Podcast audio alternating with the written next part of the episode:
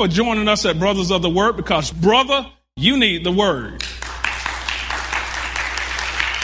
Amen. And today we'll be coming from actually the second part of a series that God placed in my spirit. Some of you may remember the first part, Conquering Your Trouble. And we'll be continuing on with part two. And we'll be subtopping it, reestablishing God's plan. How many of you know that we have to conquer our trouble and we have to reestablish God's plan? Amen. The book of Psalms 46, first verse, and it reads, God is our refuge and strength, a very present help in trouble. Amen. Psalms 34, first through the seventh verse, and it reads, I will bless the Lord at all times. His praise shall continually be in my mouth. My soul shall make it boast in the Lord. The humble shall hear of it and be glad. Oh, magnify the Lord with me, and let us all exalt his name together. I sought the Lord, and he heard me and delivered me from all my fears. They looked to him and were radiant, and their faces were not ashamed. This poor man cried out, The Lord heard him and saved him out of all his troubles. Amen. We'll stop right there. The message Bible breaks that down simpler for you to really understand it. Psalms 34 out of the message Bible, beginning at the first verse. I bless God every chance I get. My lungs expand with his praise. I live and breathe God. If things aren't going well, hear this and be happy. Join me in spreading the news. Together, let's get the word out. God met me more than halfway. How many other people meet you more than halfway? God met me more than halfway. He freed me from my anxious fears. Look at him. Somebody needs to look up. Give him the warmest smile. Somebody needs to smile. Smile at your daddy. Never hide your feelings from him. When I was desperate, I called out, and God got me out of a tight spot. God's angels set up a circle of protection around me while we pray. Amen. Conquering your trouble, reestablishing God's plan. What was God's plan in the beginning? Well, in the beginning, God's plan for man was to be to have dominion over every living and non-living thing on the face of the earth. Genesis, the first chapter, 26 verse says, And God said, Let us make man in our image. He said, Let us, meaning that was more than one. That was God the Father, the Son, and the Holy Spirit after our likeness, and let them have dominion over the fish of the sea, and over the fowl of the air, and over the cattle, and over every creeping thing that creepeth upon the earth. God made man out of dust and clay for his own pleasure. See, God wanted someone whom he could give all his love to. He wanted someone that would return his love. See, the angels were incapable of love. God created the angels for assignment, so they did not have free will. He wanted somebody that would show him loving kindness and would receive his loving kindness in return. That's all God wanted from us. He wanted us to be prosperous. He put us over the face of the earth and we had dominion over everything. All we had to do is obey and not break his covenant. And he did all of this because of his loving kindness. Now that's love. See, God knew when he created man, he wanted man to have free will. Free will means the ability to choose from right or wrong, to decide what, what you're going to do from day to day, whatever it may be. God had that much faith in us. But the Bible also says that God only created one other being that had free will before man, and that being was Lucifer. I don't know if you know it or not, but in the book of Genesis it talks about it. That Lucifer had free will. He was the only angel and the only other being that had free will to choose from right or wrong. Isaiah 14, 12 through 17 also discusses Lucifer or Satan and his free will. But see, Lucifer convinced other angels to follow him. See, it's just like you going and tell a child, come on, go with me, knowing it's wrong. Or telling your buddy, come on, come on, let's go sneak out real quick and go have a party. Well, Lucifer decided to have a party and a, and a rebellion against God. And God God knew what happened to Lucifer could happen to man. If given free will, God knew that man had a choice. But see, what the devil didn't know that God had a plan for the plan. Look at your name and say, God had a plan for the plan. See, even if the plan was changed, even though the course was changed, some of your your courses have been changed, but even though God's GPS was manipulated, so to speak, God manipulated the manipulator. God revised the plan. See, this is an example of God's grace. His grace is sufficient. Reestablishing God's plan has benefits. And you might say, what, well, what, what is that, um, brother pastor?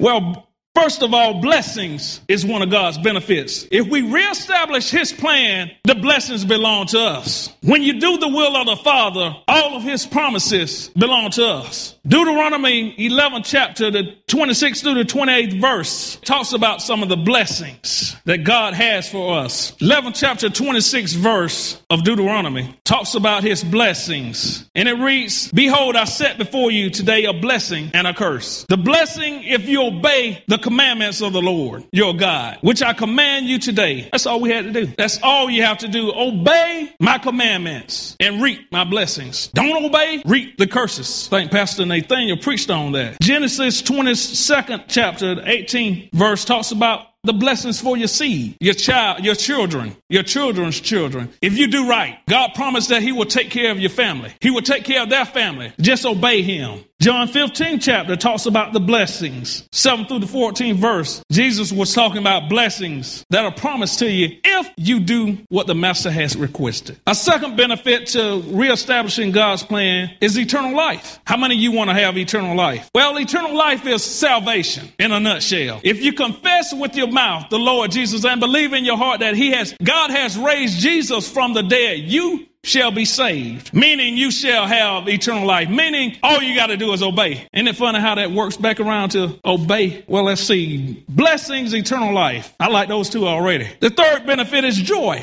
God will place joy down in your heart. Heart. He, he will give you that unspeakable joy. The joy that surpasses all understanding. Next, we, we have faith all the benefit of reestablishing God's plan is the abundance of faith. Don't you ever notice when you're obeying God and doing and in His will, His perfect will, that you just feel more confident? Things seem to smooth, go more smoother for you. It doesn't matter what people say to you a lot of times, and if you just obey in the will of God, He, he covers you and, and you can have a smile on your face, even though sometimes you might want to tell them off and you might feel like just slapping them real good. See, Pastor Charles talk about slapping yourself. But you know, every now and then you just, people get on your nerves. And cause we're all human and we all have come short. So sometimes if you just obey and do the will of God, he will build your faith. See, we, if we believe in God, he will do the impossible or what seems to us to be the impossible because that's nothing too hard for God. We must stand on the word of God. Matthew 17 chapter 20 verse says, faith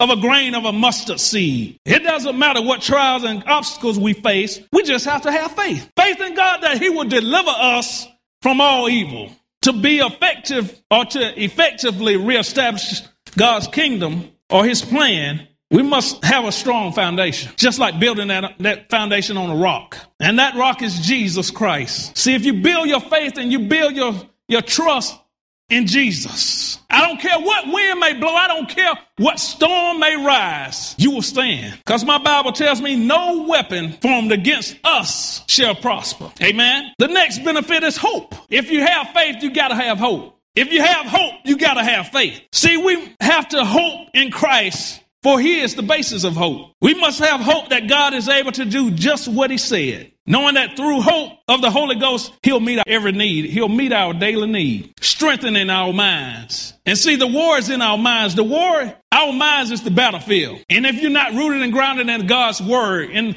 in the Bible, if you don't know what the Bible says, how can you fight? Faith without works is dead, meaning if you don't study to show yourself approved, then all the faith is for naught. All the hope is in vain. But we have to have hope that when the enemy comes, we have the gifts of the Holy Spirit, which are hope and faith. Faith in God, hope in Christ. That's how I put it in perspective. Romans 8 24 says, For we were saved in this hope, which is the Holy Spirit. But the hope that is seen is not. For why does one still have hope for what he sees? Why do you worry about seeing something in the physical? In the natural. See, that's where your faith kicks in. That's where your hope and your faith kicks in. You got to be able to see it in the spirit. You got to be able to look in the spirit realm. Your spirit man, not your flesh, but your spirit man has to be able to, to believe it. I see the flesh will tell you one thing. The flesh say, oh man, you ain't got nothing. That's that burrito talking to you. That's not God talking to you. Why don't you lay down and go to sleep? I'm tired. But see, you got to rebuke the devil and you got to put your flesh under your feet.